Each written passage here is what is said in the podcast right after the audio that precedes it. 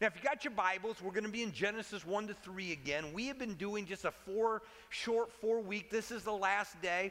Uh, we're either getting back into Philippians next week or I'm going to preach on heaven. I don't know. I, you know, I've got a lot of mixed emotions. We'll figure it out, but I'll be here preaching next week, so we'll have a good time no matter what.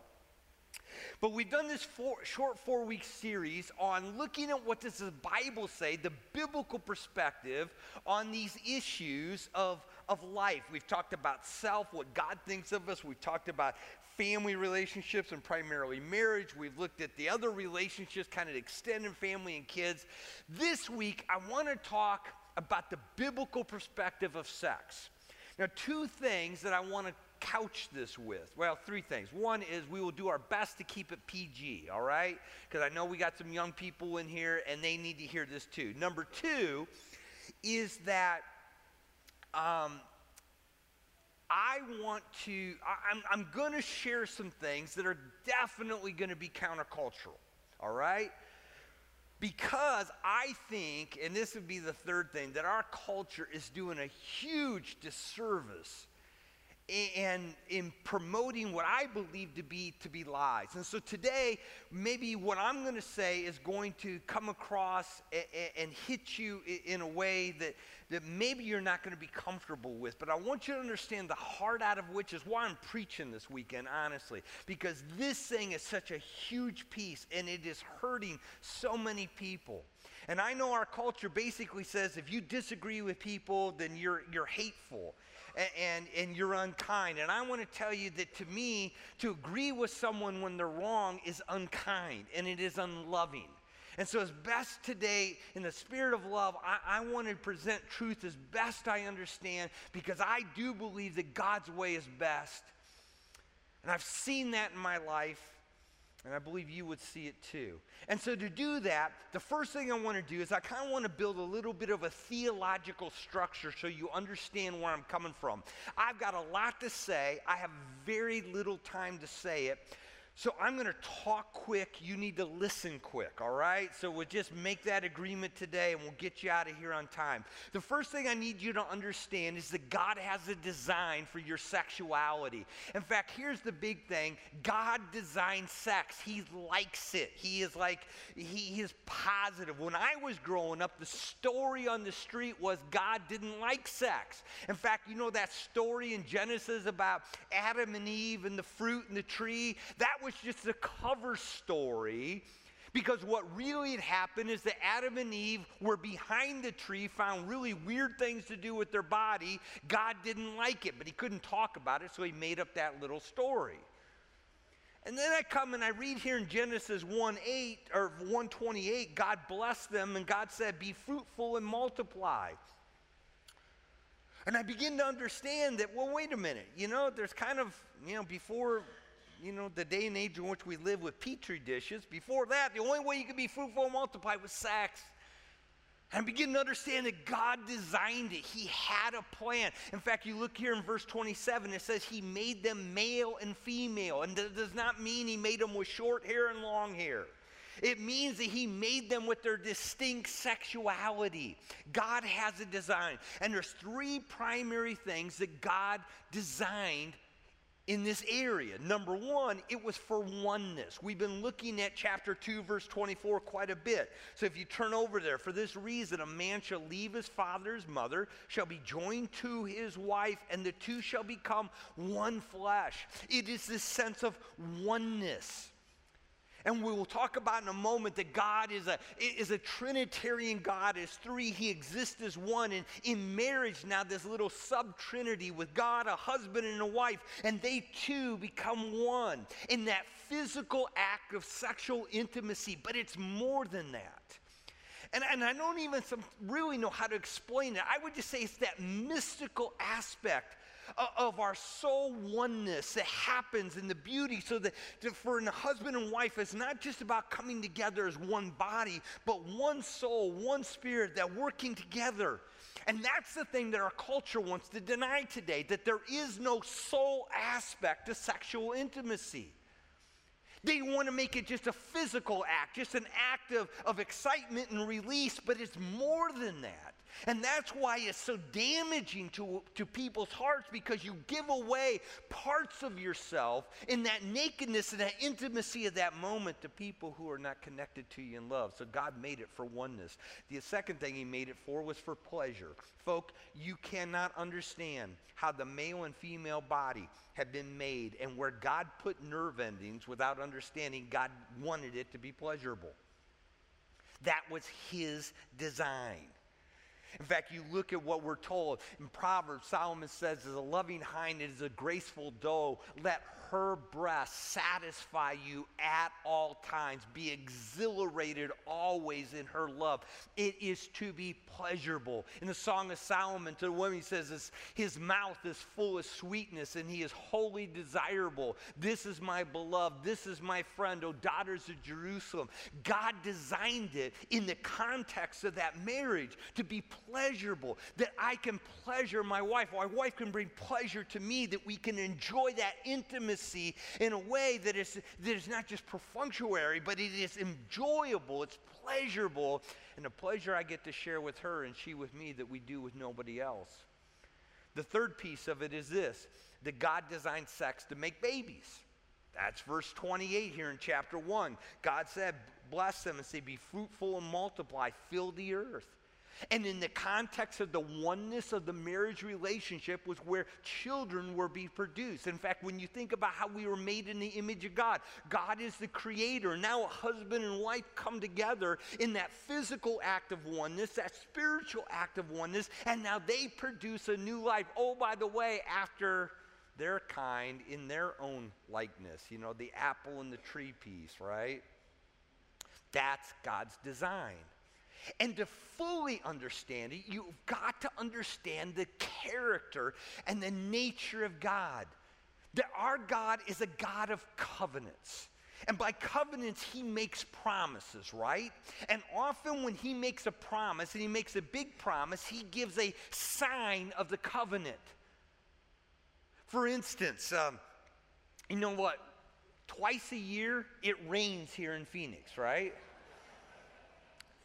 But what happens if you're on social media is that after the rain, those twice a year, you will see thousands upon thousands upon thousands of pictures of the rainbow because we don't see them very often. Well, what's the rainbow? The rainbow is the sign of the covenant. What covenant? The Noah covenant. God had destroyed the earth with 40 days of rain, and now to Noah out on the other side, he made a promise I will never again destroy the earth. Now, what's interesting, the rainbow doesn't show up without rain, right? Rain, destroy the earth. No, no, no. Here's my promise I will never again destroy the earth with flood. It's the sign of the promise. And then he picks Abraham. And to Abraham, he promises that, that uh, he's going to give them this land. He's going to give them a, a generation. Of course, remember, Abraham had no children. And then that through him, all the nations of the earth are going to be blessed. And he gave them a sign of the covenant. What was the sign? It was circumcision. It was that they had been set apart to God. And there's also that picture that if you walk out from under the covenant, you will be cut off and discarded and thrown away. And so, in that physical act that Jewish men would remember always, they had been set apart to God. They belonged to Him. You and I today participated in the sign of the covenant communion. Well, what covenant? The new covenant. Jeremiah 31. That God would, would now write his law upon our heart and our sins he would remember no more. And as Jesus sits there in the upper room, he says, This is the new covenant in my blood. Do this, drink this in remembrance of me. It's the sign of the covenant. Well, here's the thing marriage is a covenant relationship It's based on the covenant that God exists within himself. That is three, they are one. This eternal relationship. And so now in marriage, a man and a woman come together, they make a covenant relationship to have and to hold, to, to cleave, for better, for worse, till death do us part. And now the sign of that covenant is that act of sexual intimacy, the coming together not just physically, but also spiritually and emotionally. It is the sign of the covenant that God gave to marriage. That was its design. It reflects the very character of God and it reminds us of the oneness. Now, with that as a backdrop, I want to walk you through a boatload of takeaways here. The first is this. There we go. Sexual intimacy by God's design is exclusively for a man and a woman who have covenanted their lives together in marriage. They've gone through that step. You know, every once in a while, I'll run into a couple that are living together, and they'll say, Well, Steve, we've made these promises together. You know, we, we've said them to each other. Does a piece of paper really make that much difference? And I say, Yes, in our culture, because our culture, marriage is not just religious, it's not just communal, it is also a legal piece that, yes, the piece of paper makes that much difference. Because we have made this marriage covenant together and that's what God says is the covenant relationship. And so, sexual relations, sexual intimacy is the sign of that covenant.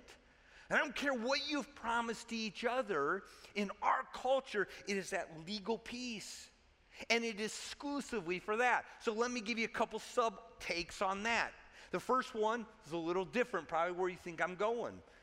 But the first one is this if you are married, Sexual intimacy needs to be an important part of your relationship. Now, I can see some of you are saying, Steve, you need to say that one again and say it a little louder. So let me do that. If you are married, then sexual intimacy needs to be an important part of your relationship. Why? Because it is the sign of the covenant. God designed this that we have become one. In fact, I would go so far to say if you are married and you are physically able to have sexual intimacy and you are not, it is sin. It's wrong. You are in a covenant relationship, and God has given you the sign of the covenant that you have made to your spouse.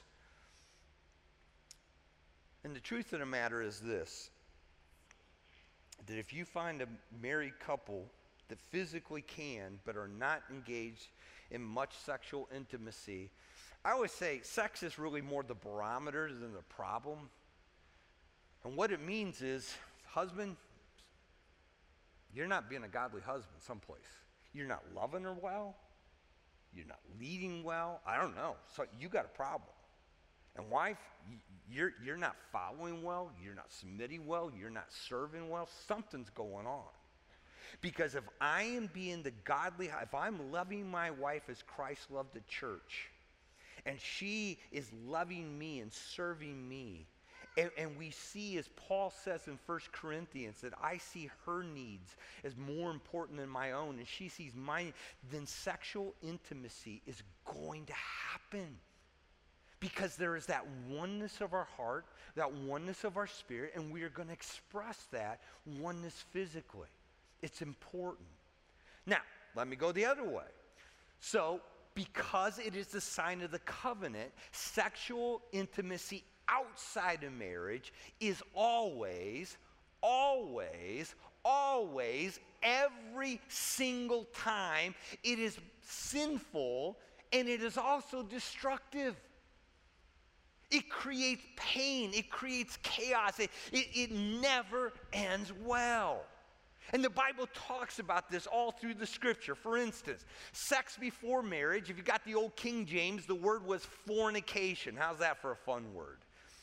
It's often now translated immorality, but Ephesians 5 3, but immorality or impurity or greed must not even be named among you as proper outside of the covenant relationship, you should never be doing and participating in the sign of the covenant. And the reality is, there's some of you that are here today and you're living together and you're sleeping together and you're not married. And the Bible says that's sin. Sin. Bible talks about adultery. Adultery is you're in a covenant relationship with someone, and then you step out of that relationship and you engage in, sexual intimacy with somebody else. It's called adultery. You know, it's funny, I was thinking about this. You know, we like to kind of measure sins, right? These, this one's a big one. This one's, ah, this one's not quite so bad. It's still sin, but it's not so bad. I don't think God does that. But for most of us who are heterosexual, you know, for us, the really bad sin is homosexuality, right? Can I remind you that there's only one of these that actually made God's top 10 list, and it was adultery? It's not homosexuality, it's adultery. Why? Well, because you have entered into the covenant relationship that is to reflect your God who is three, exists as one in this perfect unity, this complete commitment. And now you have done that. You are in a covenant relationship, and now you break that covenant by going someplace else. It's a big deal, it's sin. Then there is homosexuality, which is sex of, with a person of the same sex. 1 Corinthians 6, do not be deceived. Neither fornicators, there's that word, nor idolaters, nor adulterers, there's that word, nor effeminate, that's an interesting word. Kind of wonder what Paul has in mind there of just kind of the cross dressing, maybe even the transgender piece, we, you know, under a different term that we see today. Nor homosexuals, nor thieves, nor covetous, nor drunkards, nor revilers, nor swindlers will inherit the kingdom of heaven. Why? Because again, marriage is between a man and a woman. It's always been that way. I can love my friend who is a guy. And we can be close, but this isn't about love. This, this is about marriage. Marriage is between a man and a woman, and we enter into the covenant relationship that way. I can't do with him, can't do with others. It's only with that then you think of prostitution. That's making a covenant with somebody for money, who have sexual intimacy. You know, Paul in 1 Corinthians, do you not know that, A, you're one with Christ? And now you who are one with Christ, can you go join yourself to a prostitute? And his whole point is, may it never be. And then yeah, I mean, you could add in rape and um, you know sexual abuse and all this kind of stuff. Man, it's just all, it's all sin. But here's the one I want to focus on because this is the huge piece, even in the church. I mean, I shared with you some statistics that have come out that even within the church, that 60% of the men struggle, and by struggle, it's not that they're struggling and walking in victory, but they're struggling and they're falling with pornography. 40% of the women. And here's the thing that is so destructive about pornography. I mean, I, when I was a little kid, I never saw pornography. I, I don't even know where you would. It was just so hard to find. I don't even know how you would truly stumble upon it. Today, it's everywhere. You kind of wonder if any 12 year old kid has not seen it because it is just so prevalent. But here's the thing about pornography it just robs your soul because it is, it is so simple, it is so easy, and yet it is so desensitizing. As a man, I don't need to love my wife. I don't need to care for her. I don't need to, to serve her. Why? Because I don't need her. I could just go flip on the computer or turn on the TV, and that woman is going to do exactly what I want to get me aroused so that I can get the release that I want. It's simple, it's easy. But the, all that energy that God wanted me to use to pursue my wife and to love her, I've wasted it. And women, you know, this whole 40%, you know, because here's the thing that guy and that thing, by the way, it's all a lie. But the fact that he always knows the right thing to say, the right place to touch, the right thing to do, there's no guy other than Jesus that knows that. And when you try to, you're setting your husband who would never be able to do that. And we're destroying our marriages, we're destroying our souls, and the problem is with this whole porn piece. In fact, we kind of tie into this is the whole idea of boundaries. See, the problem is is that we just need more and we need more and we just need a little more stimulus because we're desensitizing ourselves. What they tell us is that what porn was back when I would have been a kid compared to what it is today is completely different. You know why? Because what was 40 years ago doesn't satisfy, doesn't, doesn't arouse anybody anymore. And so now it's, it's getting more deviant, it's getting more violent. Why? Because you know what? Boundaries are important, folk. I mean, you all know my story. Last year, I, I like food. I like a good buffet. In fact, I, I tell you where a couple of them are, right? Last year, because of that, I ended up having to lose 50 pounds. And I will tell you, I, I, love a good buffet, but you know, if you go to a buffet every day, every day, every day, pretty soon they'd be kind of blah. But beyond the blah, you know what happens? You get fat, obese. That's where my reading was, right? Your blood pressure goes up, your cholesterol goes up. I mean, it's just there's all this unhealth, and you're just sitting there at the buffet, not really even enjoying it anymore. It's just there to do. Boundaries actually bring and enhance life and pleasure. Same thing with, with ease and rest. You know, we were made to work, and man, you go on a vacation, it's great. You start not working and just playing all the eventually golf, yeah. It just, and God has put boundaries. And the boundaries, because He loves us, is that the sexual intimacy is reserved for the, for the covenant relationship of marriage. And that's what brings health and pleasure.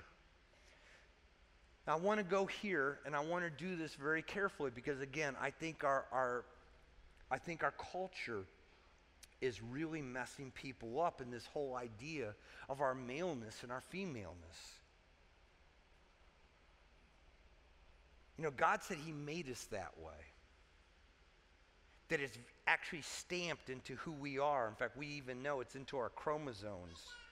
And yet today it's, well, if you feel differently, you can act differently. If you are a male but you feel like a female, well, then, then go. Let that be your true identity. But the problem is we're making our, our feelings, which change, which morph. I mean, I, mean, do you remember what it's like to be a junior higher, right? You know, those feelings, they not change every day. They change about every 10 minutes. And, and we go with this. and, and I just again, I, I want to say this with all the compassion I, I can, but God made you. Now, now, honestly, your mix as a male or a female of masculinity and femininity may be different than m- most people, but that's okay because our God is the God who created the rainbow with every color. I mean, it, it, there, there's a spectrum there. But if you will learn to live in the identity that He gave you of your male, the fact of male and female with, with your mix, and that God can, see, God don't make no junk. And God knows and loves you. But if you start trying to change what He has stamped on you, it's why, it's why, quite honestly, those who in this have gone to even the surgeries to change and the hormone treatment. Sadly, I mean, it just it breaks my heart, but the suicide rate is astronomical for people who go that deep into this. Why? I would argue because God has actually made you as a male and a female, and that's who you are. And when you start stepping out of that alignment, you're never going to find the things that is satisfying. And that kind of ties into this that attraction is not sin. But saying no is healthy. You know, today we, in fact, somebody just tell me, you know, in, over in the high schools now, it's like everybody is bisexual you know, because, you know, they, they have a really good friend of the same sex, they have really good friends, and, you know, and, and, and we've just, we have so confused this. And the reality is, folks, is that we can have attraction. And the only way that I know how to do this it's just to put it in my context. I mean, I, am cl- clearly heterosexual. I've been, been married to my wife for almost 30 years. But that doesn't mean that I can't see a woman and, and sometimes go, wow, she's attractive. And that is not sin. Just like for a person who would see someone of the same sex and go, wow, they're, they're a really neat person, and man, they, they look good to me, and that's not sin. I mean, James puts it like this, but each is tempted when he's carried away and enticed by his own lust. But when lust has conceived, then it brings forth sin. So attraction doesn't make you who you are. I'm not a serial adulterer. Why? Because I have no attraction. No, there's the attraction, but what do you do with the attraction? Do you stay and do you look? Do you let your mind go there and begin to lust in after your heart, or do you run? Attraction is not sin. And it's good to say no. I am in a covenantal relationship with my wife. And so when attraction hits, I have to respond to it well. I have to turn away. I have to, I have to realize, no, that is not proper. I need to give my full attention to my wife. And that's what God calls us to do. And just because you have attraction to somebody who maybe is the same sex, again, that's not sin, but it also it's not who you are. It's not what God has said is right and good. And I want to suggest to you that our culture is hurting people. You say, well, Steve, intentionally? And I want to say, yes, intentionally. And I say that with all confidence. You say, well, how, how can you say that? Why? Well, because who sets culture? The culture is set by the God of this age. His name's Satan. And in our culture, he's doing this, and in other cultures, he's doing other things. But this is a big piece. He's attacked this one from the beginning. In fact, when you even get back to the garden, the whole idea of sin comes, what happens? It's the guilt and shame of their nakedness, of their sexuality. And so they begin to, to cover up. You get to chapter 4, now you have polygamy that's entered in. You get to chapter 19, and you got homosexuality and you got rape. You go a couple chapters later, you got incest. Incest, because this is so tied that we were made in the image of God as a male and a female, directed for this. And He knows that this will cause more problems.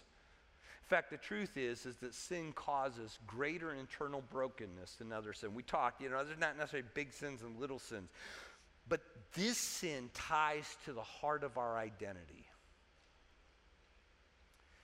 That's why pornography causes such great brokenness. Infidelity and adultery in marriage giving yourself to someone who is not you're not married to.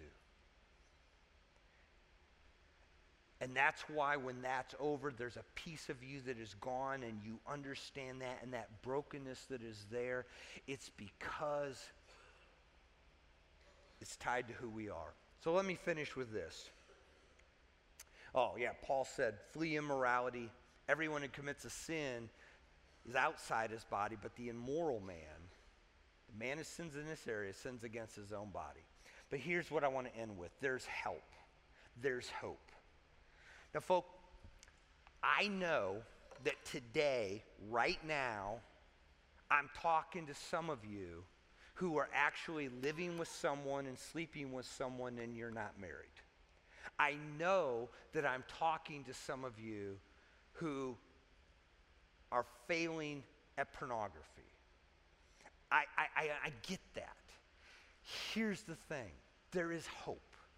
Now the reality is is none of us can fix yesterday. As much as I would maybe want to go back and change yesterday, I can't.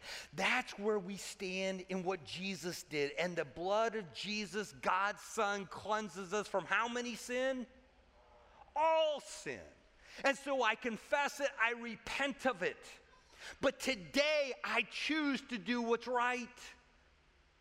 Today I choose to, you know what, I'm living with someone, I can't sleep with you anymore. We've either got to get married or we've got to move apart. We've got to do because it is a sign of the covenant. Maybe some of you have not been been invested in your spouse. You've not been sexually active with them. And God has told you, you got to go make that relationship right. You got to go apologize. You got to go figure out what is keeping us from this covenant relationship of oneness. Know, you can't take back the porn that you looked at yesterday, but you can confess it, you can repent of it, and today you can seek God's help. And as I mentioned a few weeks ago, I think we were talking about David and Bathsheba. In my experience, nobody that I know anyway has been able to ever get a handle on that pornography piece without either God exposing it or for them personally exposing it to a friend to bring people in, to guilt the guilt and the shame out, and to let people come in and help. And so, as people who like to help, let me finish with this. Uh, I think I got this. I've got out in the foyer today, I've got about a hundred of these books. This is the best book I've ever written. I didn't write it. I've ever read. All right. So when you preach on sex, if that's the worst blunder I make, I'll, I'll live with that. It's the best book I've read of how do you walk in freedom. This is really for believers. Here's the thing most all of you know somebody who, as a Christian, is struggling in this area. They're struggling with pornography, they're in a relationship they shouldn't be in. Something's going on. There's a brokenness that goes to the past. The books are free if you will promise to do three things. One is that you will promise to read it. I, to me, it's disingenuous to give a book to somebody that you haven't read. You will find stuff in this book that will help you speak into their life truth and love. Secondly, that you will then give it to them. And that you say, listen, I know we've talked. I know you're struggling with this. I know that this is something that you're, you know, you, we've talked about. you haven't seen my perspective. I think this will help you. I would like for you to read the book. The third piece is that if you're going to take the book, is that you will promise that in the back there are these six steps to freedom.